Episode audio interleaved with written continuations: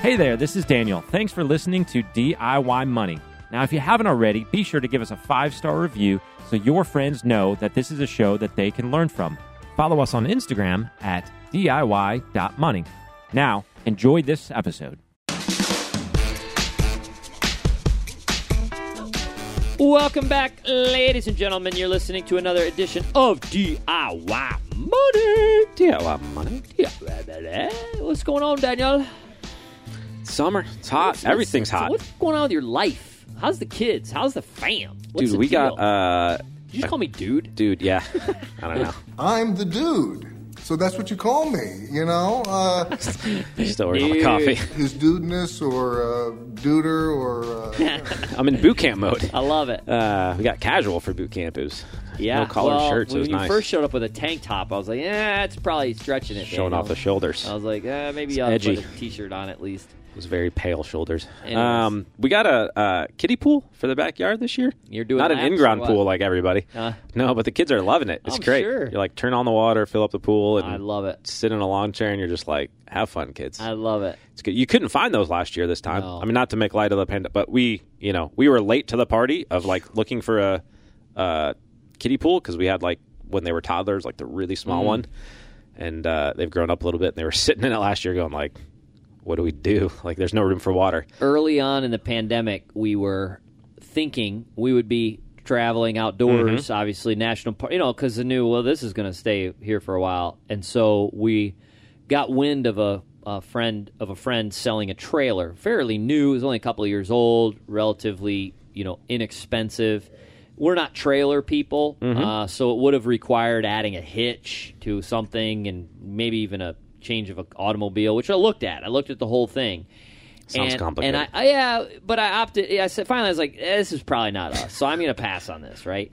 Holy cow! Fast forward, we're thinking about. First of all, you know, we traveled out west. We did all that. Uh, it would have been awesome to have driven. It would have been awesome to have set up. Uh, the base of the race, there was basically a campground. The entire race community was out there. We felt like we were the only ones that weren't out there. Um, and it would have just been amazing. Fast forward, we're thinking about going out west in a few months.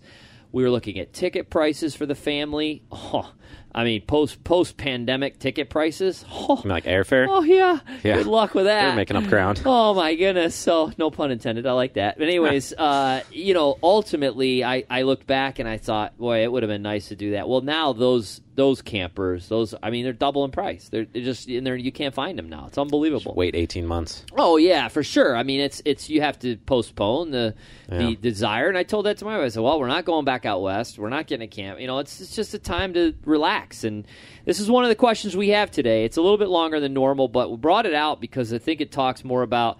Uh, the psychology of what's going on still in the housing market, uh, what's going on with interest rates, et cetera. Uh, and now, of course, the name escapes me. What's the name? Christian, I think. Christian. Yeah, that's right. Christian. Great question coming up. What do you got? This is Christian from Canada. Your show is right up my alley. I've been living in my city for about four years, debt free, and uh, my goal has been to reach the point of a down payment with a house. That's been a long goal, and it probably still will be just because the housing market is so high here, and I haven't really been able to decide what I want for the price that I want. Can you help clarify what the benefit to waiting for a more favorable housing market is? With the prices as high as they are, and the theory that they might go down in the next two years, almost 30%. I don't quote me on that number, but the concept of housing going down and being cheaper in the future, is that reason enough for me to wait and continue to just rent and stockpile because I got a good situation versus jumping into a housing, even with interest rates so low? And this brings me to my second part, which are interest rates affected by the total price that the house is? Or is that just decided somewhere else what the rate is and it could fluctuate based off some other factor? If you can give some clarity to that, would really appreciate it. Thanks again. Okay, great question. Let me. Uh, I'm going to hit a couple of different things here. I'm not going to go too far down rabbit holes. I'll let Daniel talk more about his views and his situation because this, I think, hits home. But you know, I think this idea that we have these we have these peaks and these these almost bubble like scenarios, and the conventional wisdom is that they then just fall off a cliff, right? So they, they just oh yeah, I mean, and I I know you threw out a number. I don't know if you read it or made it up, but it's like oh yeah, well they'd be down thirty percent. Well, you never know. I mm-hmm. mean, now the idea that trees grow to the sky and they're going to keep going up, that's that's probably not likely. So the idea that you know a house is that appreciated twenty percent in a year and it's going to appreciate another twenty and twenty, that's not. That's I would dare say that's not going to happen. But the idea also that it's just going to fall off a cliff is is difficult to to absorb right now as well because unlike and this is just my I'm going to give you my opinion. Unlike 07 08 there was a tremendous amount of speculative fervor that was transpiring. Many people, especially where we lived in Florida, they owned multiple homes on spec, trying to flip them. It was a greater fool theory. So supply was pretty high and increasing as prices were going up. That's right. the The dilemma now is is that we have just a lot of free money and and cheap money, and we have a lot of people that are that are looking after a glut after a very long time of home ownership. Millennials just not wanting to buy homes, etc. Everybody seems to be looking for a home, and, and it's almost this concern that I got to get in it now because it's just rising, rising, rising. Mm-hmm. So I again, I, I didn't answer your question, but the benefit is peace of mind. He asked what the benefit is. So I don't think if somebody's saying to wait to get a better price, I don't necessarily agree with that. If that happens, great. But it's peace of mind. And what I mean by that is I feel if someone is is making a purchase of a property because they have FOMO and they feel like if they don't do it now, they're going to miss out. They're going to be priced out of the market. That is a terrible, terrible decision making process for anything. I don't care what you're buying. The reality is, is you want to be content in your decision making. You want to be content that you have the down payment, whatever it may be, that you're in an area that you're going to be in for a very long time. I don't care what the housing market's doing. If anybody is going to a city and doesn't guarantee themselves they're going to be there for four to five years, I would say don't buy, period. That's just my two cents, regardless of the environment. Uh, but that it's it's a home you want, the area you want, the payments you can afford, the whole the whole process is is on your terms. And if you just don't, if that doesn't happen, if that every time you're looking at a house and you're like, I don't have the money for the down payment, I'd have to stretch myself. It's it's a house I I I want, you know, it's a good house, but I don't. If it's not in your terms, you don't do it. Mm-hmm. And I just think that's that will help you, regardless of the environment, regardless of the purchase. So I think that's my two cents on it. We did a piece on house hacking. It was a great piece, a great, mm-hmm. great podcast. If that's your jam, I mean, that works in a variety of environments. Yep. But it's more peace of mind than than anything else, Christian. The only thing I'll say regarding interest rates is two influences that I know. You might add some color to this. Is your credit score. Mm-hmm. So that's going to impact regardless of the price of the house. So that's going to impact your borrowing rate. But there's a difference between a conventional mortgage and a jumbo loan, and that does have to do with the size. I don't know what it's like in Canada. I think here it's around 600, 650,000. So you get a jumbo loan rate that is higher than a conventional mortgage rate. Uh, other than that, it's it's uh, you know basically the lender and ultimately Yep. your credit score. a few other risk metrics go into that uh, as far as supply and demand. So, uh, so the price of the house doesn't necessarily affect it beyond those two loan classifications. It's the size of the mortgage, so you got to take away your down payment. And actually, contrarily weird, uh, if you go down in size of mortgage, the actual interest rate can go up uh, on the mortgage because there's demand.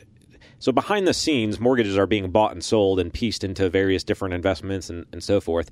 And so there's a certain level of demand for certain sizes of mortgages to make portfolios work and things like that. And so, and we're not talking about big interest rate changes, but subtle interest rate changes like uh, a quarter of a percent or a tenth of a percent um, can shift, you know, based upon fifty or hundred thousand dollar difference in the mortgage.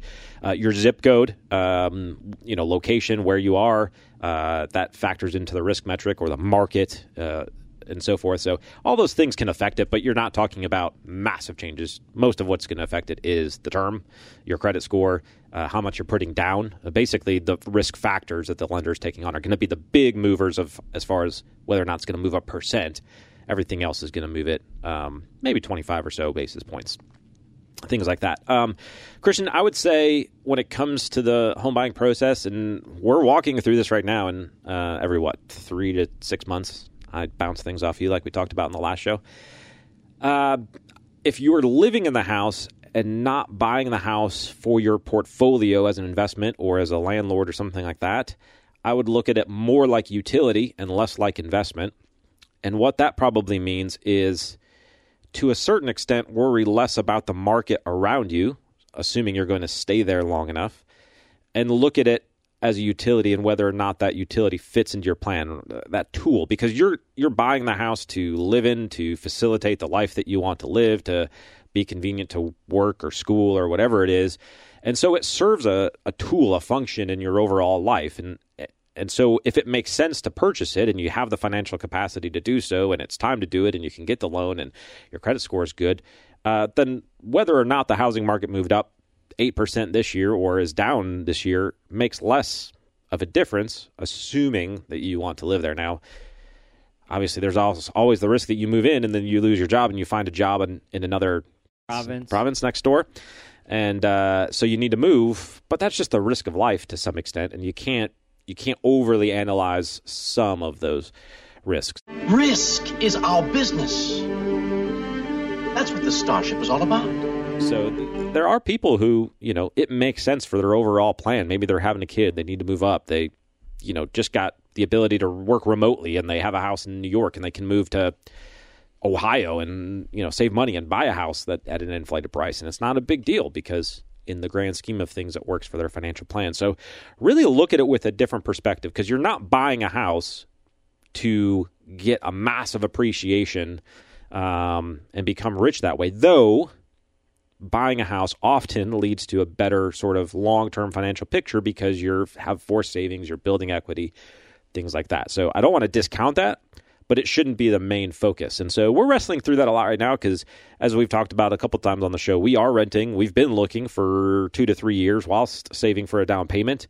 Um, or you know, kind of just adding money to our down payment fund and watching and waiting. And um, a couple months ago, our landlord, you know, expressed interest in uh, cashing out in this market. Luckily, we've got another year on our lease, so we're kind of locked in and watching. But there's a good chance that next year we won't be able to renew a lease. And so we either have to look for another rental or look for a house to buy. So we are actually going through this process right now, keeping our eyes open, going to showings, walking through, being interested in a house that sells like 12 hours after it was listed. And so, but we're not getting overly emotional on it. Uh, now, in six months, when we're our window's closing, that may change.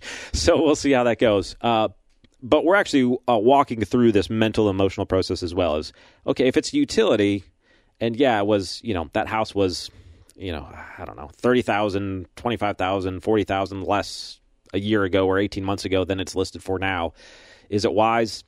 Uh, if it fits into our plan, if we have the down payment, if we can get a loan and the payments are manageable and all of that lines up, um, then it really doesn't matter if that value of that house goes down next year. Uh, obviously, lots of things can happen. Markets can crash. We could go into a recession. Those risks are always there, even if you're renting. So, I don't know. Don't. Um, it's a big purchase. Don't dwell so much on all the terrible things that can happen. Run the numbers. Talk to a either a financial planner or a good objective person who can speak into your life, and just make sure the basics make sense for your life. Um, did we? there was two questions. We got the interest rate one covered. The, just, just did we talk the through benefits? the emotional? Yeah, yeah. No, the, the comment was again, and I think so many people are looking for the benefit of waiting to be lower prices. I, and you know that's I just don't think that so, is. Po- I mean, it's possible. It can happen, yeah. and there's a lot of economic, you know, data that says it will happen. But the reality is, it might not. And it could also go very, very, very long, um, because so c- contrary to 2007, 2008, 2009, we're not in this massive builder surplus, and statistics show that actually, you know, catching up with demand could take multiple years in the housing market because builders are trying to revamp, uh, and lots went out of business in 2008, 2009, and you know, um, we're just not building as many houses as we used to. So. Th- again, think utility, not investment, when it comes to this decision to some extent. Um, if it's the beginning of January and you're in the middle of the snowstorm and you're like, well, eventually the snow will melt. Should I wait and buy shovels on sale in July? You could, but if you need to shovel your driveway and you need to live a certain life and get out of your house, then you probably should buy a shovel at that point. With more snow expected to fall overnight, these shovels won't stick around for long. I'm not suggesting you run out and buy a house at the top of the market and then send us a question in five years when the market goes down. But there's a certain extent, like if you're in a one bedroom rental and you're, you know, having twins and there's no two bedroom rentals, there may be a point at which you're like, it's, you know, it's time to buy something, not because we're, we want the price to go up, but because we're settling down. We feel like we're going to be here. It makes sense. And yes, you might get the short end of the stick. Yep. That's unfortunately life. And I don't say that casually, but it's, it could happen. Prices could go down in a year. Just be patient. I mean, if you can wait and see right now, why not? Yeah, that's right. Sounded like you had a good rental situation. Keep it. Wait six to 12 months, see what happens. The risk is they go up another 10% in six to 12 months, and you're beating yourself up. Um, but so, we're running out of time. When we were in Vegas, living in Vegas, looking for a house our first time during the housing crisis, and again, this was totally different than it- it was back in 2008, 2009. But we were living in a city where the like the average household income right back then was 40, 45,000 a year. Household, not like individual, because it's a hospitality town, service industry, stuff like that. I think that quote's right, but maybe slightly off. But houses were going for like starter houses were going for 250, 300, et cetera, like five, six times average household income was the average selling price of a basic starter home, not like a four or five bedroom ridiculousness, but just basic, you know, two bedroom townhouse kind of thing. And we were getting really frustrated looking for houses because people were just snapping these things up. And it didn't like we didn't know a housing crisis was imminent by any means. We didn't like, you know, the big shorted or anything. But at some point you're like, who the heck is buying houses at five, six times uh, you know, the average annual income? Like there's a lot of demand here. And so eventually we just got frustrated. We were like, to heck with this. It doesn't make sense. We've got to get apartment. We'll just we're not we weren't waiting it out. We're just like, this is too much stress to deal with during the season. And like eight to 12 months later, it obviously resolved itself. So I don't think it's necessarily going to be eight to 12 months, but if you're in a good situation, it doesn't hurt to wait and see a little bit, knowing that it might keep going up. We'll see. The pandemic changed a lot of things quickly, and those things are still changing. All right, let's wrap it up. Uh, great question. We'll send you a twenty-five dollar Amazon gift card. Hang in there. Uh, it, it, you know, time will tell. But nonetheless, remember, folks, the secret to wealth is pretty simple. Live on less than you make. Invest the rest. Do so for a very long time. Make it a great one.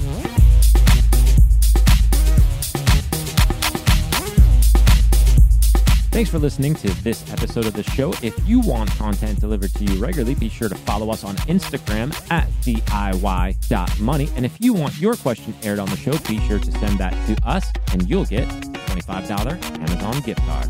This show is for entertainment and educational purposes only and is not intended as personal financial advice. Before making any financial decision, please do your homework and consult a financial advisor as needed.